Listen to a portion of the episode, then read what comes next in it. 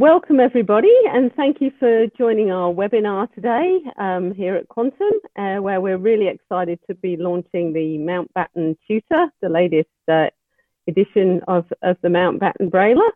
Um, today uh, we've got a number of presenters, Peter Cracknell who's our um, education lead and vision technology specialist based in Queensland will be um, doing the main presentation and demonstration of the Mountbatten Tutor, but we've also got some very special guests. Um, for many of you, Tim Connell will need a little introduction. He was the founding um, director of uh, Quantum and former CEO and was instrumental in the, uh, the beginnings of the Mountbatten and throughout uh, much of its history. Uh, we've also got Trevor Boyd, who'll be familiar to many of you, particularly if you're in Victoria, South Australia, or Western Australia, who's um, for many years as, um, with our blindness specialist there. We've got Karen Knight, who's the General Manager of Client Services for Vision Australia, and also Tricia d'Apice OAM from NextSense, XBRI DBC, and who's the lead consultant for vision impairment there. So I'll just do, and I'm Rebecca Clark, so, um, here in New South Wales. So I'll just do my brief introduction and then um, I'll hand over to Tim first of all. So just a moment.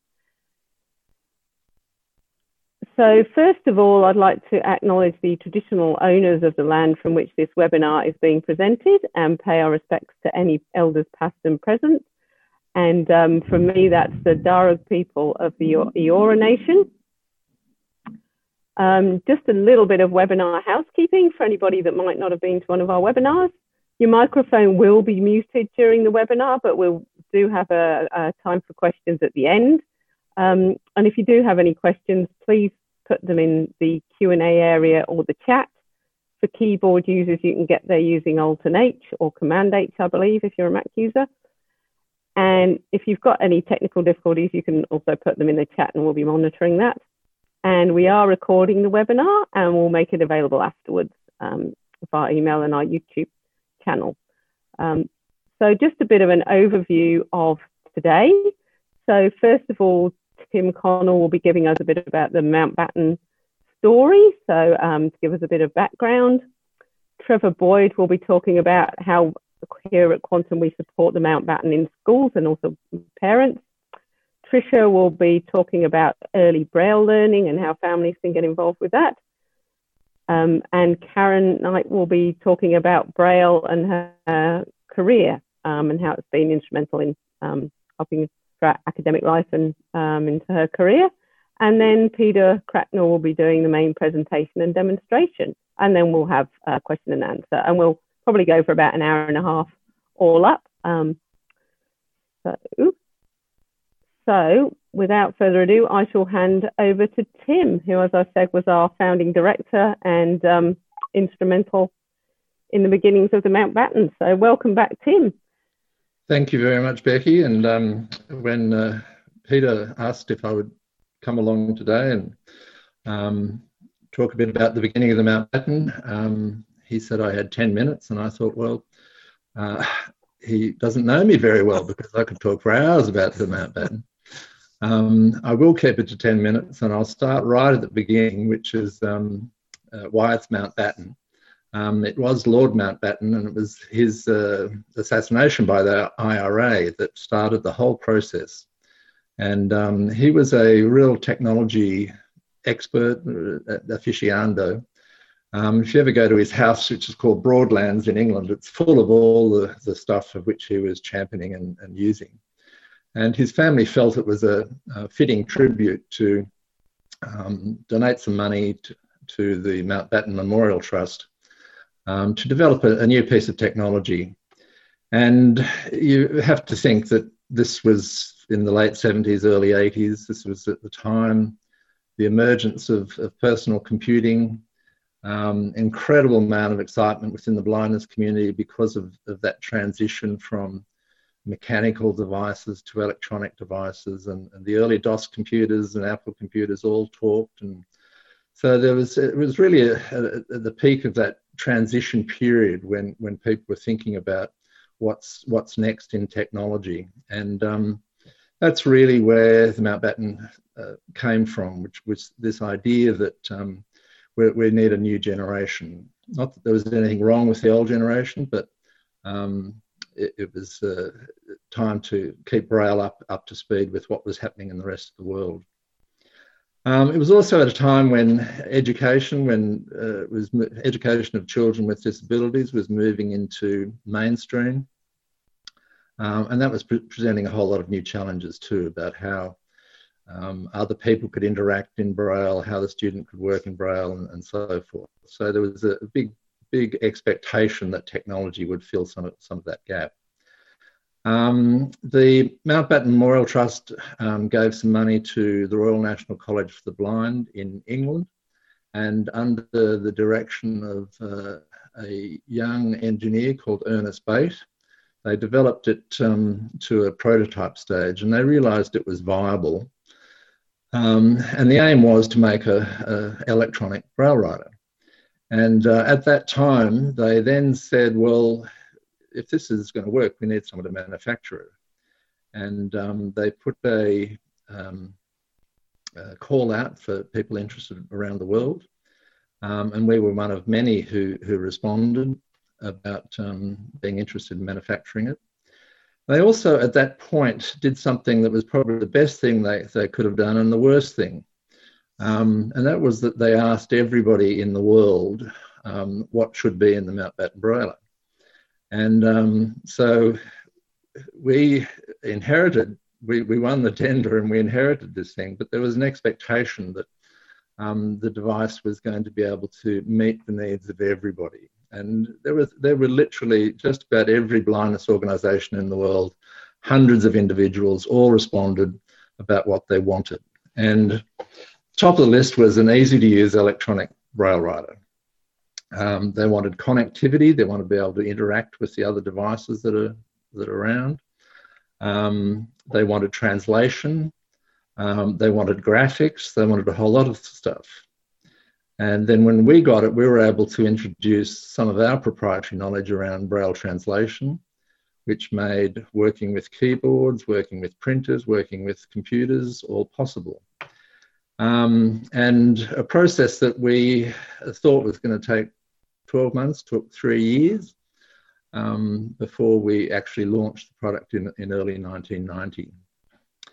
Um, and over the period, I think we had moderate success in, in positioning the Mountbatten Brailler in the right right spot.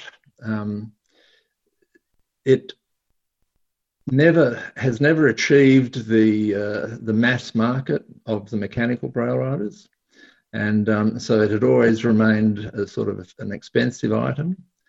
And um, in some ways, it found a natural home in early education that this was the device that, that young children could, could easily um, interact with. The, the, keyboard was very easy to use, had speech feedback, and so forth. And that's where it's it's been. Um, I've always felt that the Mountbatten had had um, a lot more potential, um, uh, being a device, a personal device, in, used throughout life for, for writing, for embossing, and, and so forth. Um, and I think that's part of the excitement I feel about seeing this, this next generation. Um, in about 2000, we did a, we, were, we never could understand really why it had such low, low penetration. Um, and in about the year 2000, we did a survey in the US. Um, and we asked all the APH ex officio trustees, who are the people that sort of control the money and a lot of the, the influence in the education market. And we asked several thousand teachers, vision impaired teachers, teachers of the vision impaired. Um, of that, we found only 30% of them were even aware of the Mountbatten. Um, we also found that about 70% of them felt that um, the Perkins or mechanical braille writer wasn't necessarily the best first tool uh, for early education for kids to be able to really interact.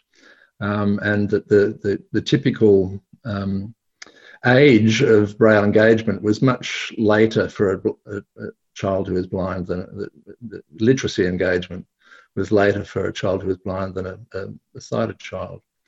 And so we redeveloped it again and we introduced um, a whole lot of more features. We introduced the talking calculator, we introduced the, the, spe- the uh, music synthesizer, um, and, and more connectivity to a range of different devices. And, um, and that's where it's, it's been for, for, for the last few years. And um, I still think it's, it's uh, just a, wonderful product. Um, I think it's got a lot more potential. And um, for me, it's been particularly um, gratifying to see Harpo continue to develop it. In one sense, this this version of the Mountbatten that's coming out now um, probably should have come out 15 years ago. Um, but it's the nature of the, the market in, in Braille technology that um, there's not a lot of people investing in it. So um, the, the gains that we make are, are typically fairly uh, small and fairly slow um, with braille writing. Obviously, we're seeing lots of other technology developments, but the actual art of braille writing, especially for early education, has been fairly slow to, to develop. Um, but uh, we are seeing now um, an evolution, and uh, in one sense, it's it's going uh, back to the roots of when we first started, which was we had small braille embossers and we had um, devices like the Braille 'n Speak and so forth, and and uh, to have now the device that's both of these things and can really uh, work with the, the, student from the very earliest stages of, of, mark making through to a tool that they'll use right through their life, um, I think is is very very exciting. So. Um, I think I'm coming up for 10 minutes, so uh, I know I'll get cut off if I keep wafting on. So I'll leave it at that and, and, and hopefully uh, can answer some questions if there are any. Thank you so much, Tim. I would never, I wouldn't cut you off, but thank you for that. That was a great um, introduction and uh, history of the Braille. So um, we'll now have um, Trevor Boyd, who was our Braille specialist for uh, many years, and talk about um, supporting the Mountbatten and how he's handing the baton over the baton over to uh, some of the rest of us on the on the team here at Quantum. So, oh, welcome, Trevor. Thank you. Thanks for the invitation. Um, yeah, look, I I think one of the key things with the Mountbatten, I think it always pays to remember that the Mountbatten is a developing tool, um, and it always has been. And one of the crucial things with that is just to to look at this tool um, that does quite a lot in terms of what it can do, um, and work out what's appropriate. And one of the key things I found with supporting it was just visiting the schools, sitting down with the VTs and the aides and the students often, and just working out, you know, what what is this need that they would have right now? Is it early intervention? Is it is it learning the braille? Is it um, braille production? Is it you know the daily notes? All those sorts of things. Um, one of the key things I, I found was that to do with a statewide visiting Reese, um, statewide school basically, that had all the VTs that were out there supporting kids. Um, we used to run a basically training sessions two or three times a year. The VTs used to come in, a lot of the aides used to come in, um, and they were great sessions. They really were. One of the things that uh, fascinated me was one time we did this sort of survey at the end and said, "What would you like the Mountbatten to do differently?" what what's the story? What would you like? What's something new it could do? And we came up with 11 good points of uh, you know changes. And one of the fantastic things was to go back to our software guys because it was all in house at this stage.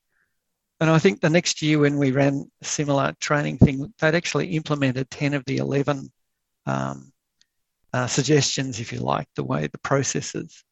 So I think there was a really good feeling about the Mountbattens. Um, and I know at one stage, uh, uh, I'm not sure I was told that every Braille using student in a public school was using a Mountbatten uh, in their basically academic life, either early interventions or Braille production in high school, um, all of these sorts of things. So basically, if to summarise, if you want to look after the, the people and make sure they're supported well, Uh, the training sessions, I think that's far easier now with Zooms. Um, and you can actually sort out a lot of issues very quickly and immediately just with a good, uh, with, you know, with the technology now. Um, we used to have issues with NBN and other sorts of um, continuity issues, but all that seems to be pretty solved within schools. Um, and that, that sort of immediate support pays off. Uh, I found it worked also very well in WA. Uh, I did a lot of support students over there with Rob um, for quite a while. Uh, same with Northern Territory. And I actually had involvement with uh, over in New Zealand with some of their schools, visiting some of their, or working with their VTs and training services over there. And again, it's the support um, has always been very good. I felt uh, across Quantum uh, for teachers where they just uh, could ring up and get information. Um, the thing that's happened, I think, lately, which has been very good, is with uh, NDIS uh, supporting uh, Mountbattens and things at home with parents. That's been really uh, an enjoyable process. I've had a lot of very positive feedback with that. Uh, and I think some of the newer aspects of the Mountbatten really do lend themselves to that early intervention. And I think to some extent fill the gap as well that um, you know parents can be far more involved with what's going on uh, and just it's just been I got a lot of requests for simple things like the recipes and um, just daily things around the house so that they can engage with with kids with braille more often and more easily. Um, yeah, that's about it. I found that the summary is just the supporting that's been so critical with this um, to ensure that people are using it in the right way, basically for the for the best purpose, and the rest will grow. So thank you for that. Thanks, Trevor. And yeah, we've now got um, Leon and and Stuart down in Victoria looking after people down there, and um, Peter and I supporting them as they uh, they're getting to grips with all the braille and supporting people down there. So uh, yeah, and we've got Megan in South Australia and Northern Territory now. So yeah, gradually, yeah. um, yeah, okay. Well, thank you very much, Trevor. Um, we've now got um, Tricia to uh, talk to us about um, early braille learning. Um, that's an area of expertise. So thank you, Tricia. I'll hand over to you. Thanks very much, Rebecca.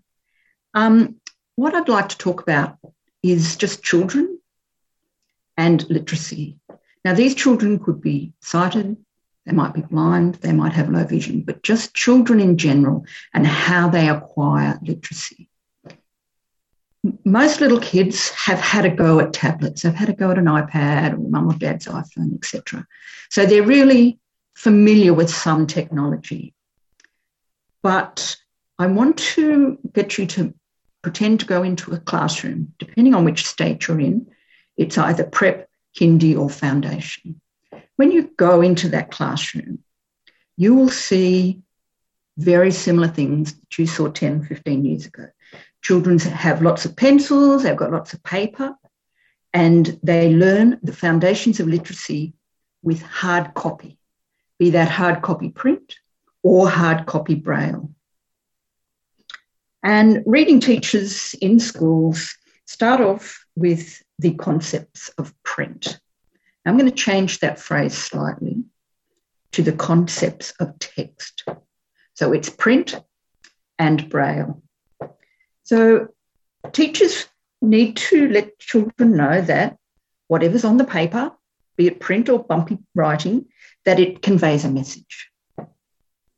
Then the kids learn which way to turn the book which way to, um, the reading goes. It goes from left to right, top to bottom, etc. Then they learn that letters, have sounds, letters make words, words make sentences, and they learn that there are spaces between different things and there's different punctuation. The process for any child is usually the same for both reading and writing. Young babies start with shared reading. It's beautiful bonding time. Doesn't have, matter if they're um, sighted or not, not sighted. They're sitting there with a parent on the couch, all snuggled up, possibly a sibling, and they're developing a love of literature. And this isn't happening at the beginning of school, it's happening when they're three to six months old. And with things such as the Feelix Library, these children get a chance to feel bumpy writing and tactile graphics.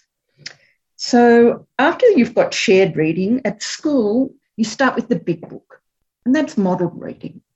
The kids are sitting around, the teacher's reading the text, modelling how to read. The kids are going up and putting their hands on the text and blocking out little bits and saying this is a word and this is a full stop, etc.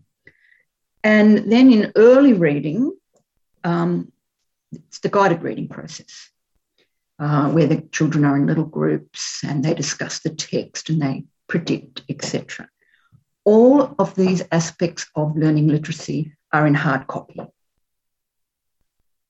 And that's hard copy print or hard copy braille. Um, the classrooms of these schools are very rich in print. You only have to look around the classroom and see this wonderful stuff on the walls, etc. Even on the playgrounds, they're you know doing hopscotch and you know the walls are painted with the alphabet, etc. And it's possible to replicate that and bring it to a child who is a touch reader. That can be put in a special little book near them so that um, if they want to, the teacher alerts them to something that's on the wall in print, they can go to the page that's got the uh, replica in Braille. Um, so the foundations of literacy are in hard copy. I just want to tell you the story about two students that I've had in the past that were not hard copy learners. Both of them were audio readers, um, and one of them had learned to touch type quite young. And when he was typing and writing stories, he used the word have to, H A B T U. He's saying, ah, everything, every oh, tenth word was have to. And if you looked at what he was actually writing. He was saying, I have to go to school, then I have to unpack my lunchbox, then I have to do this, and then I have to do that. He didn't know the word have and to were two different words. And he didn't know that have was H A V, not B E, and to was T O, not T U. So he had not had the opportunity to learn in hard copy. There was another young man who loved Sheens. He loved playing with Sheens. He loved looking at what Sheens can do and Sheens couldn't do. And there were big Sheens and little Sheens and tall Sheens and small Sheens. What this young man hadn't done was seen the word machine written. He hadn't seen it in print, nor had he felt it in braille. He was unaware that the word machine started with M. He thought they were all called sheens. Now, he, he, if he got much older, he was going to get ridiculed for not knowing that that word started with M. People who don't learn to read hard copy tend to have terrible problems with spelling. This is a generalization and punctuation. And those are the important foundations for concepts of text. So, be it print, be it braille, be it low vision, hard copy is the way to become a literate young child.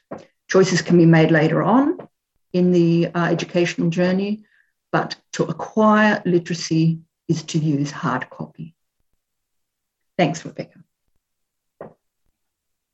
Oh, thank you so much, Tricia. Yeah, it's such important points, and um, yeah, really value your your contribution and thanks for being with us today. So um, we'll now hear from Karen Knight, who, as I said, was the General Manager for Client Services at Vision Australia, but also a Braille reader herself. So she's going to talk to us about how, how she uses Braille and has done in the past. So thanks, Karen. Thanks, Rebecca. I really believe that the greatest gift given to me was to become a competent Braille user from early childhood. The support, encouragement, and teaching from skilled teachers and supportive family have really been invaluable in my life journey.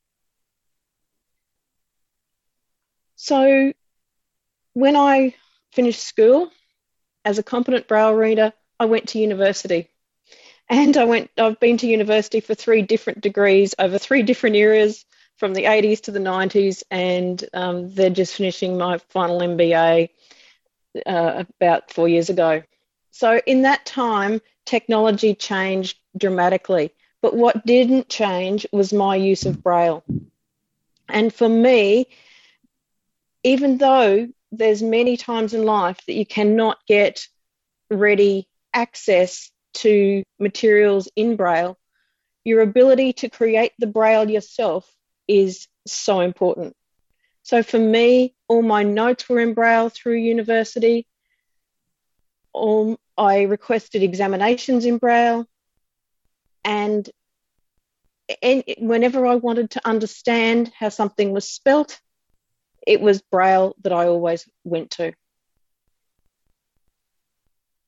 For me, Braille has been incredibly important in my professional journey. I qualified as a psychologist, and through my work as a psychologist, making notes and accessing materials has been critical to have Braille. Whenever I have to do presentations, I like to have hard copy braille. I obviously use electronic media a lot of the time in my job. But for me, always having access to a braille display is so important.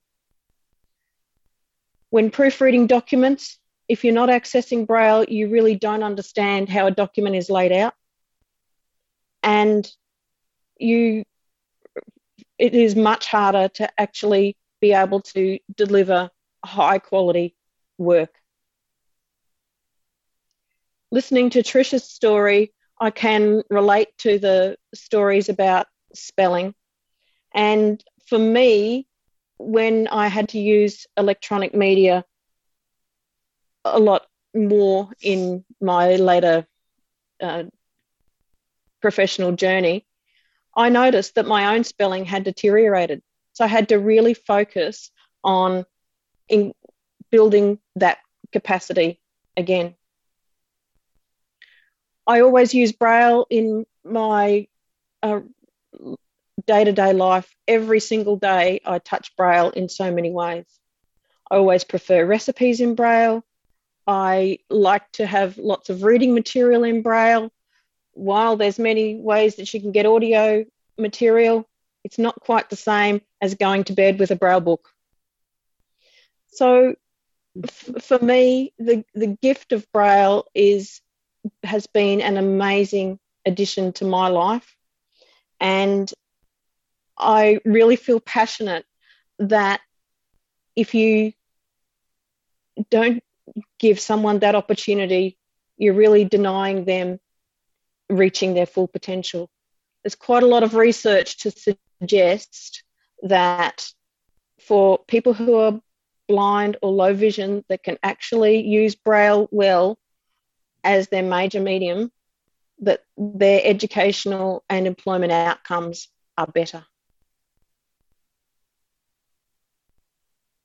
So I think into the future, we must ensure that Braille is maintained for young children who are blind. And we must also ensure that adults who lose their sight are encouraged to learn Braille. It is a ticket to independence, and we absolutely know that it is, is the way that you can be truly literate. If you can't read print, then Braille is the only way that you can be truly literate. So I am a passionate advocate for Braille, and I really encourage all of you to use every tool at your disposal, including this um, this um, newer product here to bring about the benefits that Braille can have for the lives of people who are blind. Thanks, Rebecca. Thanks so much, Karen. It's great to have an an, an insight and yes, with both of you, yeah, stressing the importance of Braille because I, I know it does get asked a lot, or occasionally, you know, is Braille still needed? And obviously the answer is is yes. Um, so now I shall hand over to Peter. So we'll have the to demonstrate and present this new generation of the Mountbatten. So thanks, Peter. Thank you. Thank you very much, Rebecca. Uh, and thank you very much to all the other panelists. Uh, it's mm-hmm. been, a, I think, a very wonderful introduction to uh, the, the, basic importance of, of these devices and Braille, Braille being a modern and uh, fundamental uh, literacy. So uh, my job is to really show you the new device and compare it to the older devices and other devices as well. Um, and I'm just going to do that partly with a PowerPoint presentation and then partly by actually putting the camera onto the device and showing you some of the features. So let me just share my screen.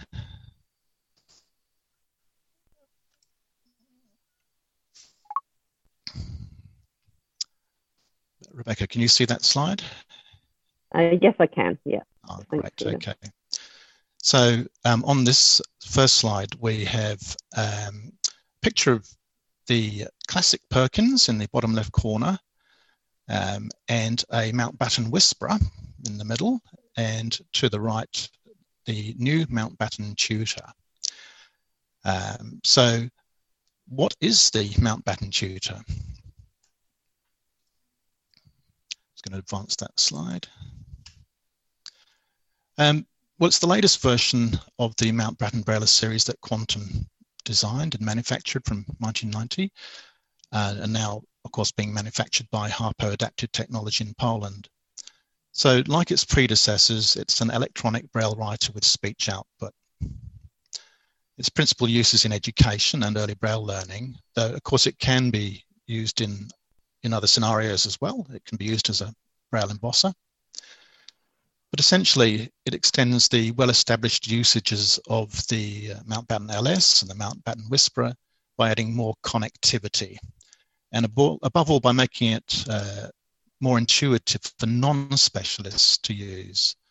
So by including regular classroom teachers and teacher aides and parents, people who are not Braille teachers can still assist in the early learning stages, both at home and at school. So complementing the work done by, by Braille specialists.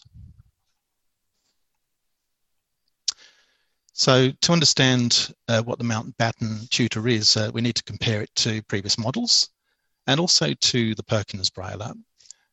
Now the Perkins Braille, of course, was an absolutely revolutionary device back in the 1950s and certainly even more liberating than, and I have a picture on the side here of an Underwood typewriter, which in itself was a, a revolutionary device, uh, but the the impact of the Perkins as a Braille writing tool just can't be un- underestimated. And it, it's still the primary device used worldwide for Braille writing. And I imagine, I think uh, Tim, I'd be correct in saying it's still the main device used in Australia for learning Braille.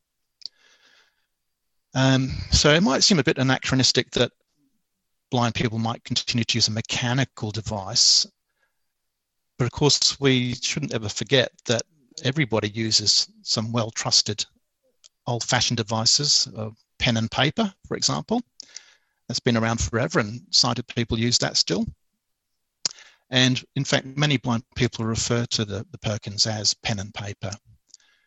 It works extremely well for people who already know Braille, and it's tough, only needs oiling every couple of years. And the question is, I guess, why would we need anything more? And of course, Tim and uh, Tricia have already addressed some of those those points. i am just going to focus on the shortcomings for early Braille learners of the Perkins, not because I want to put down the Perkins, but simply because it will contrast with the advantages of the electronic braille. So first of all, of course, the Perkins is braille only output. And that means that if it is pen and paper for blind people, it's essentially using invisible ink. It's invisible to everybody that can't read braille, which of course is most people. The, the second point is that being mechanical, it takes a lot of strength to press the keys down, and that's just a function of being a mechanical device. And the uh, other feature, of course, is that early learners need a professional braille teacher to sit with them whilst they are learning. So just looking at the, um, the first point, and here's a picture now of the Mountbatten tutor with a few other peripheral devices around it. The, the Mountbatten tutor, in a sense, makes Braille visible and audible. The Braille that the child is typing can be back translated to print, either on the built-in display, and on the picture there on the, the right-hand side, there is a LCD display that's built into the new Mountbatten tutor. And for people who are familiar with the older versions, there was a separate display called the Mimic that did much the same thing. But the, the Braille can also be saved electronically as a digital file on a USB stick and then obviously reproduced in print on a print on a computer. We can in fact print to a regular printer and we can transmit to regular devices like iPads and computers and have them displayed on those devices as well. So this way, people who are not Braille specialists can participate in the process. On the second point about the strength to press the keys on a Perkins, on the Mountbatten and for the whole range, but also on the tutor, there's a very soft action for the for the keys. Uh, so that means that you don't need a lot of strength to, to, to, to form the braille. And in the photograph I have on the slide, uh, you may notice that the keyboard, which is called a wireless keyboard, is detached from the Mountbatten tutor. It's actually wireless. It can be positioned anywhere. And that opens up possibilities for people who have postural problems, uh, perhaps uh, they're in a wheelchair or they may have other issues which require them to adjust the position of the keyboard. Of course, it should always be close to the Mountbatten tutor so you can reach over and feel, feel the braille, of course. And uh, the Mountbatten tutor also has a, left, uh, a one-handed mode as well. So for children that can only use one hand, it is possible to, to use it in one-handed mode as well. On the third point about learning uh, and requiring a professional Braille teacher at, at, the point of learning, with the Mountbatten tutor, of course, um, because a sighted parent or a teacher aide uh, can read the, the display, they could perhaps have it connected to their iPad. They and the of course the tutor itself is speaking out loud as the child is brailing this can make it possible for them to contribute to that learning process. So um, this way, people at home, families can con contribute with spelling and quizzes and games and all those sorts of things. These sort of fun, engaging things that will be parallel to the, the more formal Braille instruction provided by VTs and so on.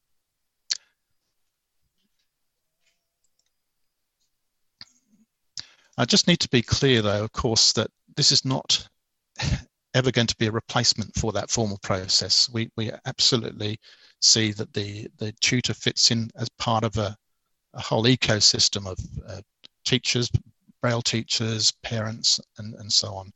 Um, obviously, formal instruction is absolutely necessary, but the Mountbatten tutor can contribute at home and, and, and also in the classroom where perhaps the, the Braille instructor is not there and that we only have teacher aides and regular classroom teachers. So I'm just going to, I've brought up a slide which is just showing the Mountbatten tutor uh, in comparison to the previous model, which was the Mountbatten Whisperer. And for those of you that can see the slide, the Mountbatten Whisperer has the traditional uh, keyboard layout built into the case, whereas the Mountbatten Tutor has, uh, as I mentioned before, the detachable keyboard. So the first obvious thing is that the, the Mountbatten Tutor looks a lot more sleek, shiny, modern, looks perhaps more like a regular printer compared to the, the Mountbatten, uh, the Mountbatten Whisperer. I, I, have also mentioned that at the top of the slide that the commands are backward compatible. And what I mean by that is that all of the formatting commands that were present in the Mountbatten Whisperer have been ported straight into the tutor. And that means that teachers that are already familiar with some of those formatting commands uh, and some of the processes, uh, they're all still available exactly as they were, but they have actually been grouped and aggregated in the menu system that is brand new to the Mountbatten Tutor. The, um, the, the, internals of the Mountbatten Tutor are all re, reworked. So the emphasis was on reliability um, and reducing the need for servicing. Now, for example, the battery is a lithium ion battery instead of the old lead acid batteries that were in the, were in the Mountbatten. Uh, this was always one of the issues with the older Mountbattens was that on school holidays, people would forget to keep them on charge. And when they came back from school, they would have a dead Mountbatten um, and the battery would have to be replaced. So the parts, the batteries, and, and so on, they're all much more reliable and require less maintenance in the Mountbatten Tutor. The other thing that's absolutely brand new in the Mountbatten Tutor is that it has Windows underlying the uh, as the operating system. Now, though it's not being used in the way that you or I would understand Windows for running programs and so on, it's being used to provide the connection, the connectivity. So we've got USB ports, um, we've got uh, Bluetooth, Wi-Fi. Uh, so all of those things are possible because Windows and all the drivers and so on are, are there within the system. I've already mentioned the detachable keyboard. So that's a point of difference to the Whisperer and the previous models. And I touched on the, the menu system. Now, the menu system, as I said, it aggregates all the, the commands and so on that were in, in the, uh, the Whisperer into logical groups. So there's a section for forward translation, a section for back translation, for page layout, uh, and so on. Uh, right margin bell commands, all those sorts of things are now in a, a vertical list which is displayed on the display. And to move through that um, through that list, we use this new idea of uh, an, uh, an, arrow key system, which was on a circular dial. And I'll be demonstrating that when I turn the camera there, which allows you to just use an up and down motion and a, and a confirm button to move through the menus. The main idea there, of course, is that someone who's not can't remember all the commands, they could simply hunt down through the menus for something that looked approximately to do with that, and then explore that submenu and find the, the command that they need. And that's all, of course, voiced, it's all spoken out loud. The visual display is built in, though we can also connect to other displays as well. And I'm talking about iPads and computers and so on. Of course, uh, for anybody that's not familiar with Braille, uh, all Braille devices do make noise, um, and so does the, the Mountbatten Tutor. I would say that compar in comparison to the, the, previous model, the Mountbatten Whisperer, uh, it is about the same, about the same uh, level of, uh, of Braille embossing volume, maybe a little less. Uh, so uh, that's that is an advantage in a classroom situation. And finally, the uh, the Mountbatten Tutor has got some new games as learning tools. These are mostly vocabulary games and quizzes. Uh, and also some improvements to the, the, uh, the calendar function and so on. There's also the music keyboard, and I'll be mentioning some of those things a bit later on.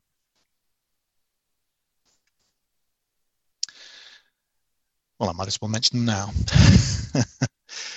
the diary and calendar have been vastly improved.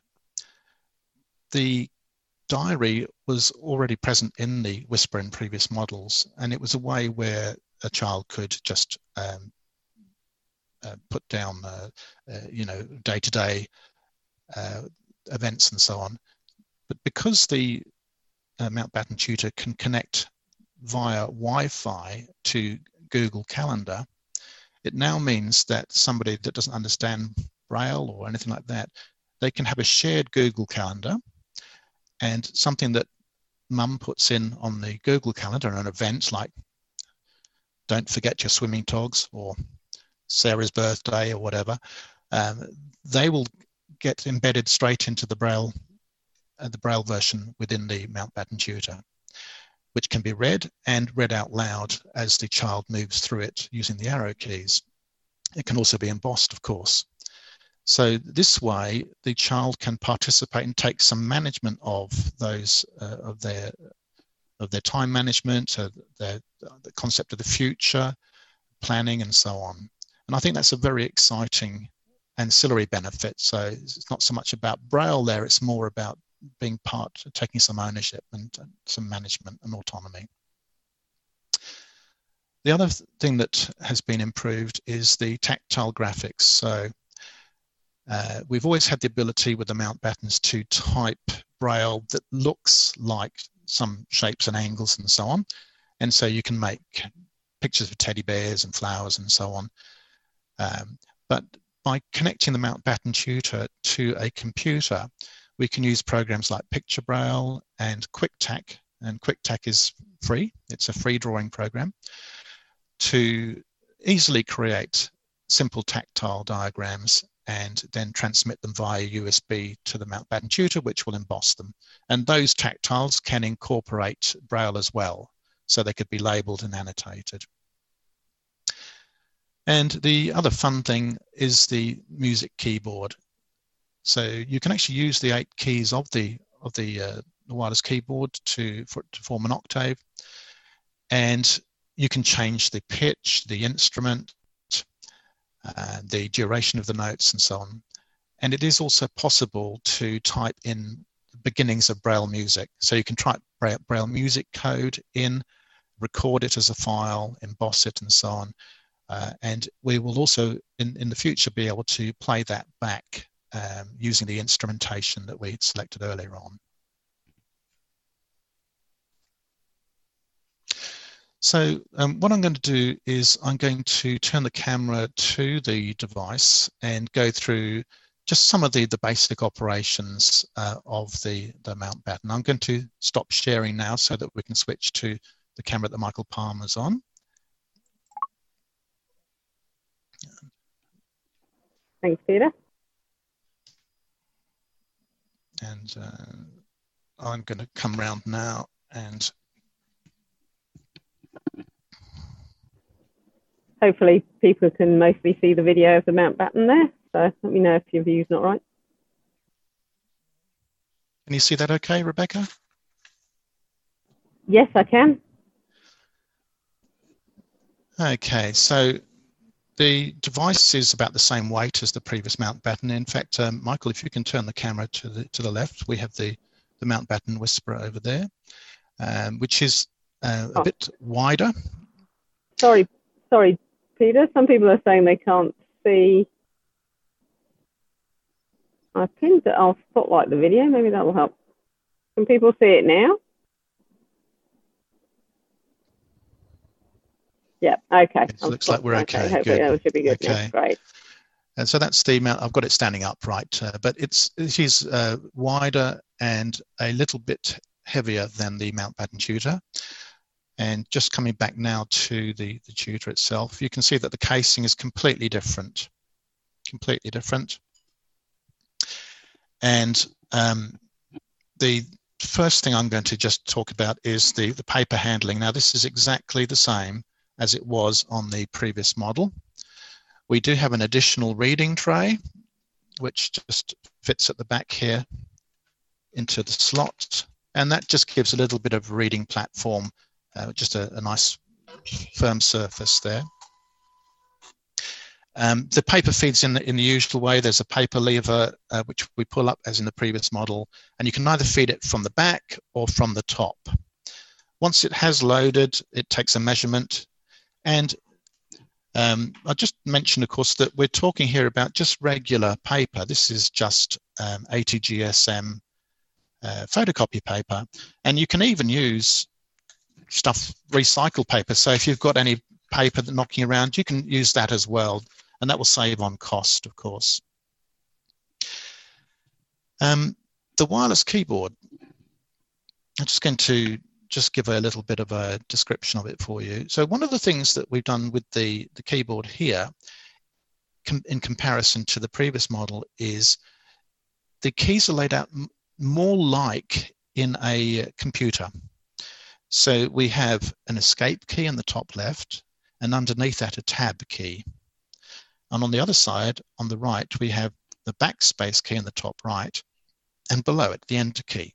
And of course, that is the same on a computer keyboard. We then have eight keys. Now, two of them we're not really using here in Australia. That's dot seven and dot eight. Of course, the Mountbatten is sold everywhere, so um, that's more, more relevant to eight dot braille countries. And then, of course, the six keys, uh, one through six in the middle. A space bar underneath, and that's a point of difference with the uh, the previous model where that had an, an enter, sorry, a new line, and uh, and a space bar, and and an enter key. Here we just have the space bar and the enter key in the usual position.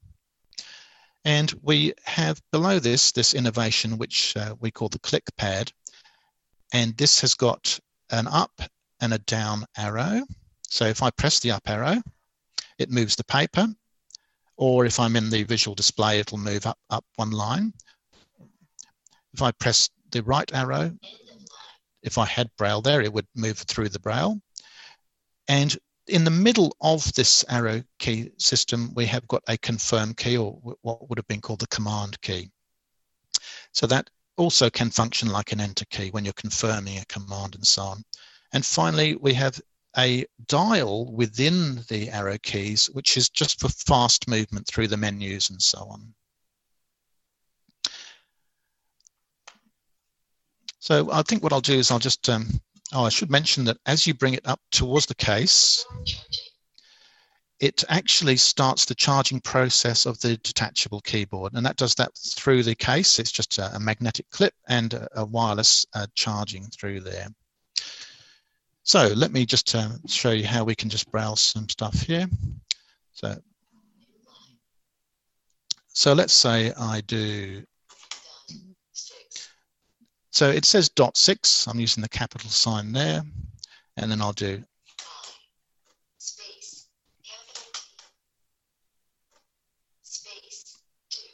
So that said capital D space do, and this, this is the same as on the previous model in the sense that it's actually giving you the, in speech, the contraction as well. Space, like.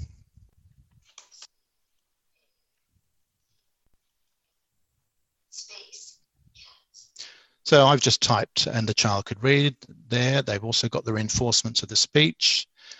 Now let's say I wanted to correct that. I could just use the left arrow key on the on the uh, on the dial pad, and I could move back through the.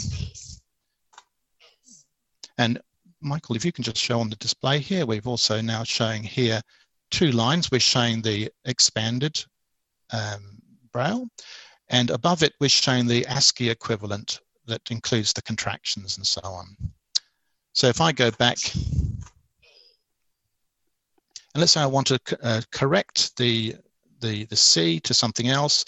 As in the previous model, I press the backspace key in combination with the key that I want it to produce. So I'm going to do that now.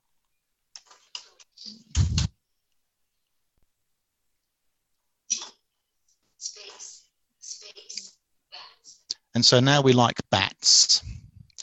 Uh, so that's that's much the same as on the previous model, but of course we now have on the display here the, the correction dynamically changing to show that there. Okay, so that's um, that's the simple operation there. What I'm going to do now is just to show you how we can connect a regular keyboard and do much the same thing here.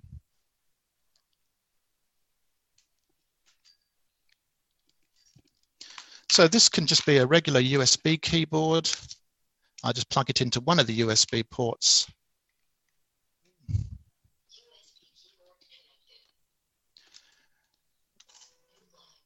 So here we just, the child could just type in normal on normal QWERTY keyboard.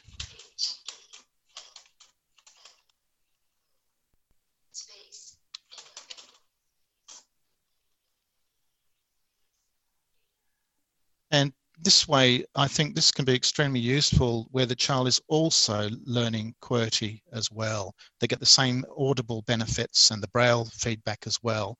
Uh, so uh, they could they could be learning in parallel QWERTY as well as the the six dot uh, Braille input there.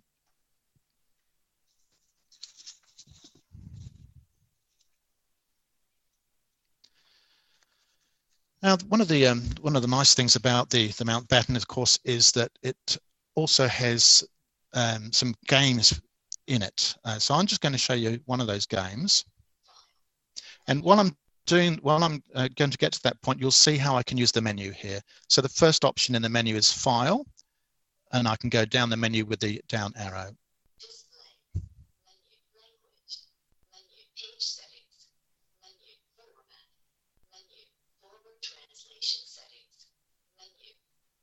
And of course, in the forward translation settings, we would have things uh, like the grade that's being used, grade two, grade one, and so on, uh, whether forward translation is happening at all. In other words, when we're using the, the, the QWERTY keyboard, whether it's going to translate uh, or not.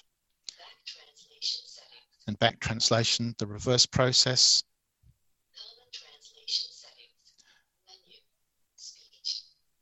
And with the speech, we can change whether it speaks the words, the lines, or the letters. In keyboard, we can actually switch to one-handed mode.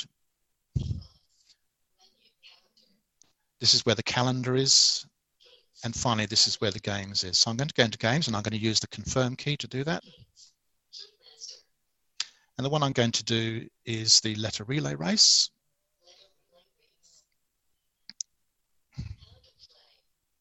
It gives you a description if you want to. I'm just going to go diving in and start the game.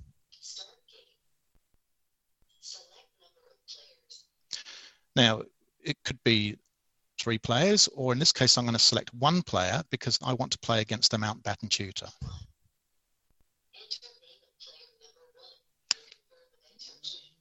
Oh, okay. Well, it is, so let me just put in me. Now I've done that in grade one.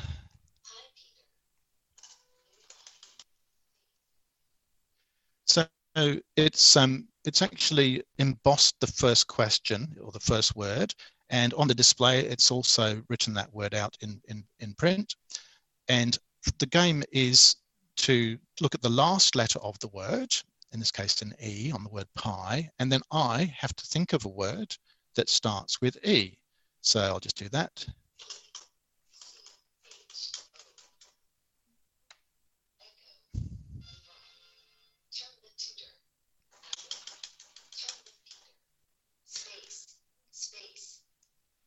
And so I checked that and it ends in T. And so I'll do, um, what do I do? I'll just do T. What about uh, tutor? oh, what a good idea.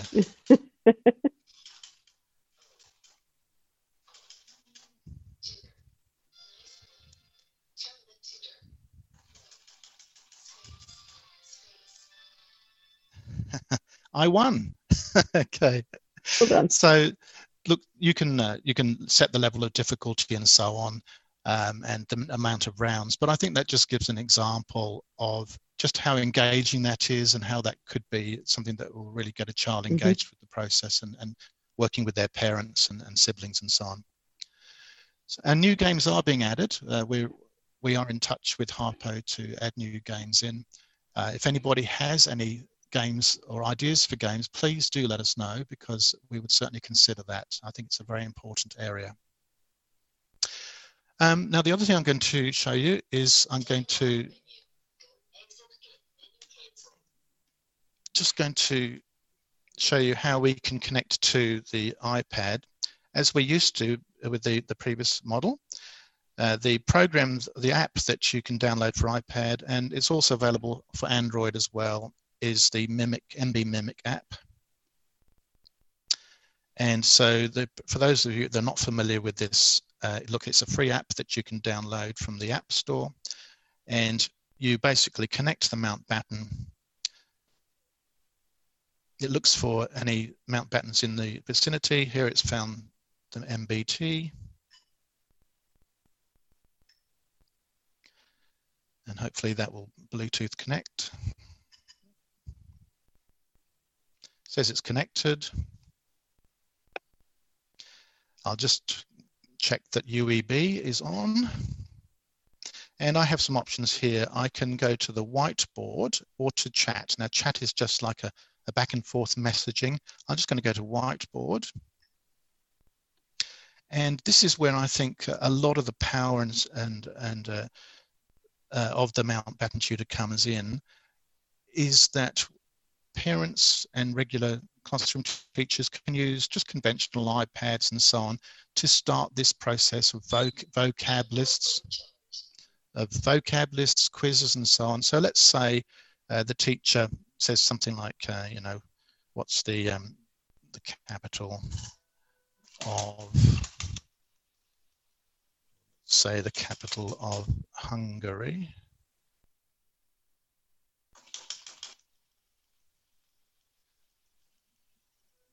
So then we have uh, here on Braille the, the question and then the child can type back on the on the Braille display. So they could do, uh, what have we got?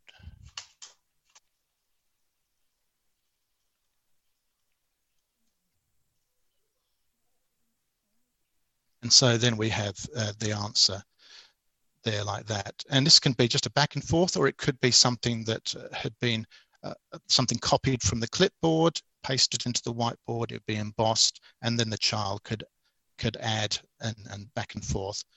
All of this can be saved as files in the iPad. Uh, we can also share from some apps directly into the whiteboard as well. The other thing um, I've mentioned is that uh, we can use sticky braille labels. So this can be either in the, the thicker sort or the, the thinner sort, uh, like here. And that, of course, then opens up the labeling of the child's objects, but also their readers and so on. So uh, mum could just cut out um, the, the text for this, or the teacher could do that, the, the regular teacher could do that. They could label their CDs and, and so on. And then uh, just to, to show an example of some of the tactile that we produce on the Mountbatten Tutor. So this was drawn with QuickTac, which is the, the drawing program uh, for Windows. And uh, so that's, I've just actually run a little bit of uh, ink over it just so you can see the dots a bit clearer. Um, and so you can make all sorts of shapes and so on uh, very easily with the drawing programs. So I think that gives you an idea of how easy the tutor is to use and how quickly you can get some great engagement uh, with children. So I'll go back to the PowerPoint now and just to talk a little bit about pricing and funding and all, all that sort of thing. Thanks, Peter. Um, and also just to mention, I think Peter did at the beginning was you can also connect to um, it. You can still use MB Comms, although there's a newer version, and um, the same for if you're actually using a Mac computer. Um, so,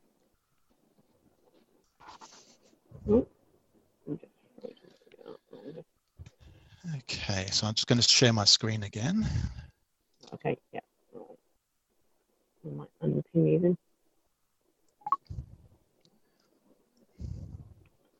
Lovely. Okay, you can see that. Uh, I can, uh, yes. Okay, so just to talk about uh, the, uh, the cost. So the Mountbatten tutor is 7,460 and that compares to the Mountbatten Whisper at 6,970. And I did put in also that the, the Perkins is 2,100 just to just to give a to give a, an, a comparison indication there. Um, now, some families might be tempted to consider electronic braille note takers and, and braille displays because they're about the same price point. Uh, so then that may be absolutely right for some for some children, but you've obviously got to consider whether they're right for electronic braille. Trish you made a very strong case and uh, for paper braille and for the importance of getting getting to grips with the page, the page layout. Um, so it's that's a very subtle question that needs to be addressed is when to introduce electronic braille displays, electronic braille note takers. I would just say in this context for very early braille learning uh, that uh, the the Mountbatten has those strong advantages of the the sense of the page layout, the being able to produce paper braille and so on. And we can't really get that directly with the electronic braille displays.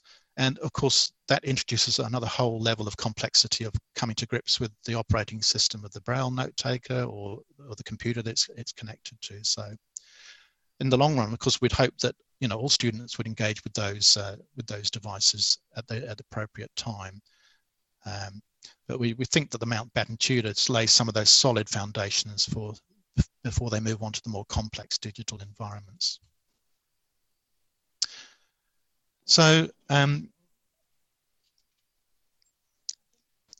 one of the questions we had uh, from prior to the prior to the uh, talk today was about NDIS, and so I just want to talk a little bit about that. It's certainly been very important for for us, uh, being able to uh, offer the Mountbatten series through NDIS.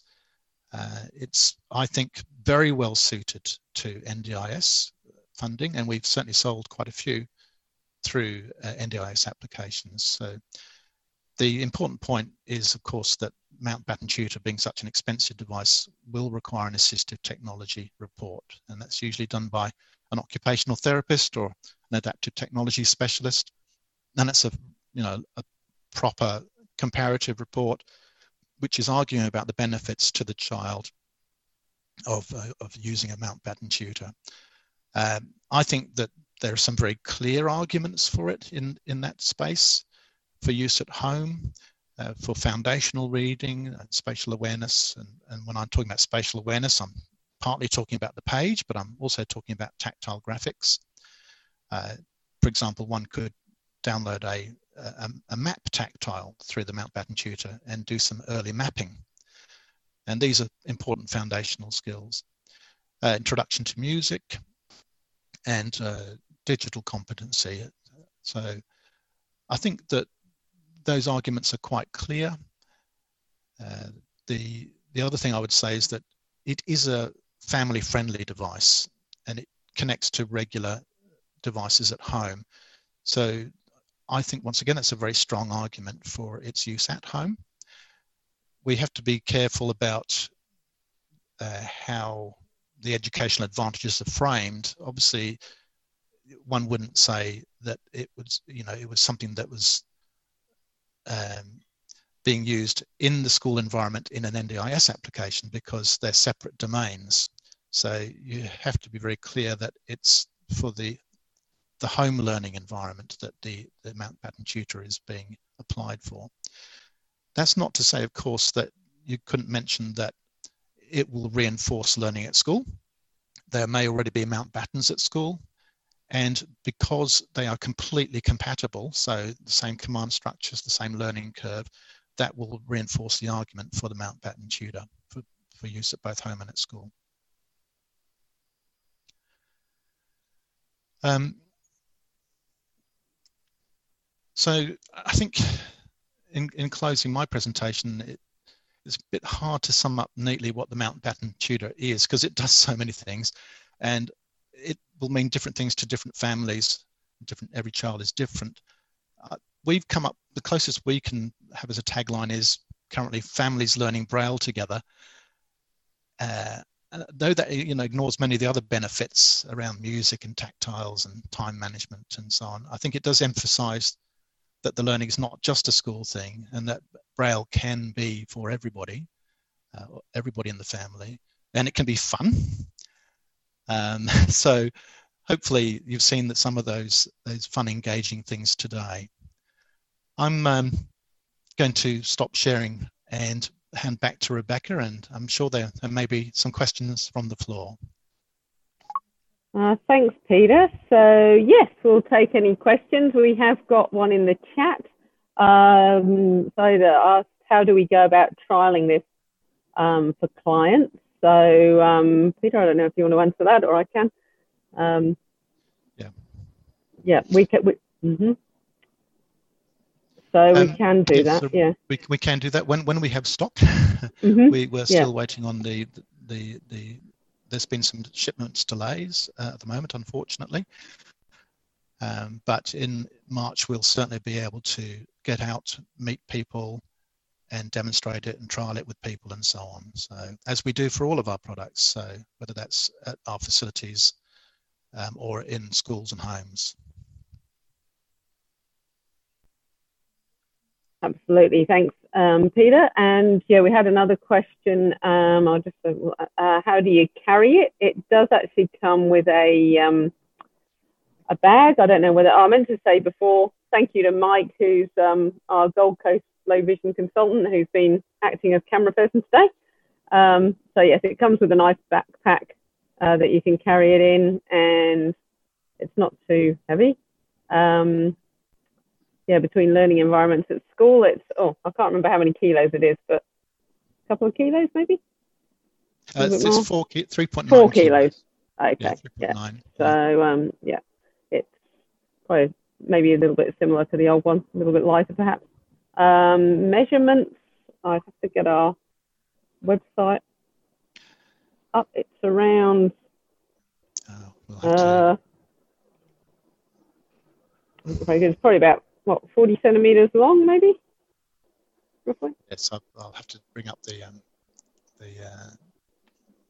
Yeah, it's it's. I'll, less... I'll, take that on notice. I'll go. okay, we'll take that on notice. We'll get the exact details. Sorry. Um, and does it have a calculator? Okay, so the Mountbatten tutor does have a calculator, and it does have a scientific calculator. Uh, the only issue is that currently it's Nemeth code so which is not the code we use here in, in Australia. So one of the projects we have, a long-term project, is to have that UEB uh, code for, for mathematics and for the, for the calculator. Um, so I, I haven't mentioned it because uh, I, I would love for it to be to say it's UEB, but it, it still is not UEB. And that, of course, will be an issue for how children learn numbers and op operators and so on. So um, I, I haven't talked about that today.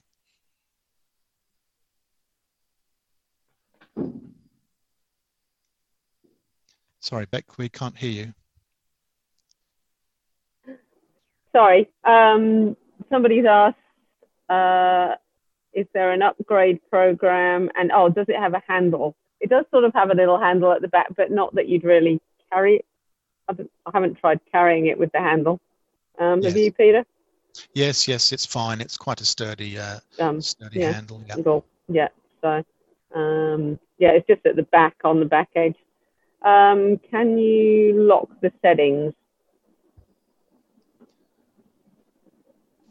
Can you lock the settings? Oh, I see what you mean. Yes. So you can save um, them, but yeah. Um, you, you can save and restore settings. So uh, that's one way of recovering and if somebody accidentally goes in and um, stuffs them up. Mm-hmm. Um, I don't think we have a lock as in the way on the previous model where you could lock out the command key and that sort of thing. Um, but I will check that, and certainly I think it's a, it would be a valuable thing to do so that a child wouldn't accidentally issue a command. Mm, yeah. Um, oh, can you show us? A, somebody's asked, can you show us a music editor on it?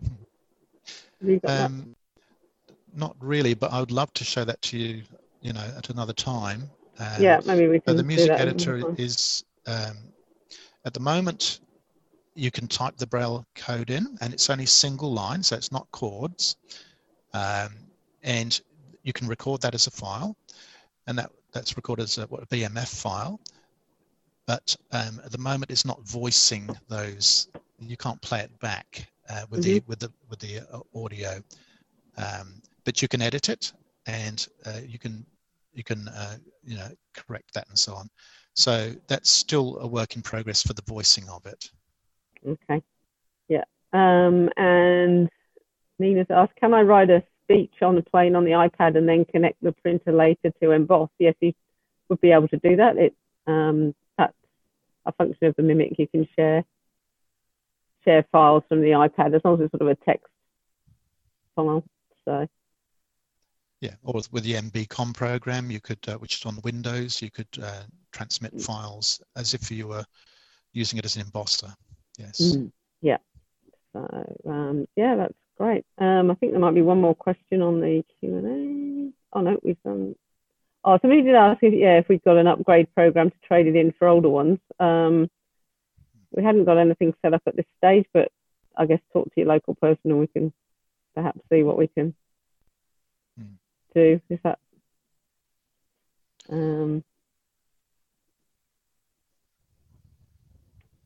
yeah, we'll, uh, we'll take we, that on course, notice as well. I yeah, guess. yeah, we, are still we're still working it out. We're still building the aeroplane. So yeah.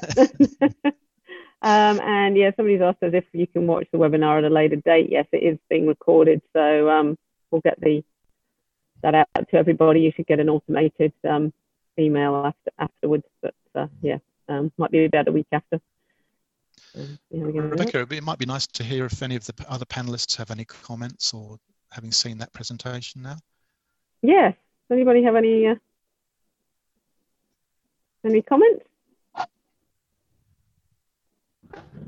Well, just a, a, thank you, Peter, for a great presentation, and and um, thanks to all the other panelists and and to all the people attending for the the, uh, the kind words and encouragement. Thank you, Tim. Thank you, Tim, and thank you. Um, and yes, thank you very much to all our panelists Karen, Tricia, Trevor, and Tim. It's been great to, to have you on here and hear your uh, your story. So yeah, and thank you, Peter and Mike.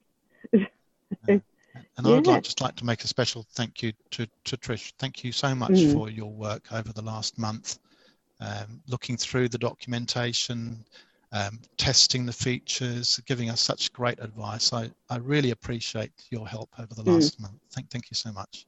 Yeah, absolutely totally echo that. Really appreciate the, the feedback. And yeah. Okay. Well, I think yeah, if that's it for questions, um, we'll leave it there. So, oh, I will. Sorry, I'll put up our um, contact information. So, if anybody is looking at having a demo or um,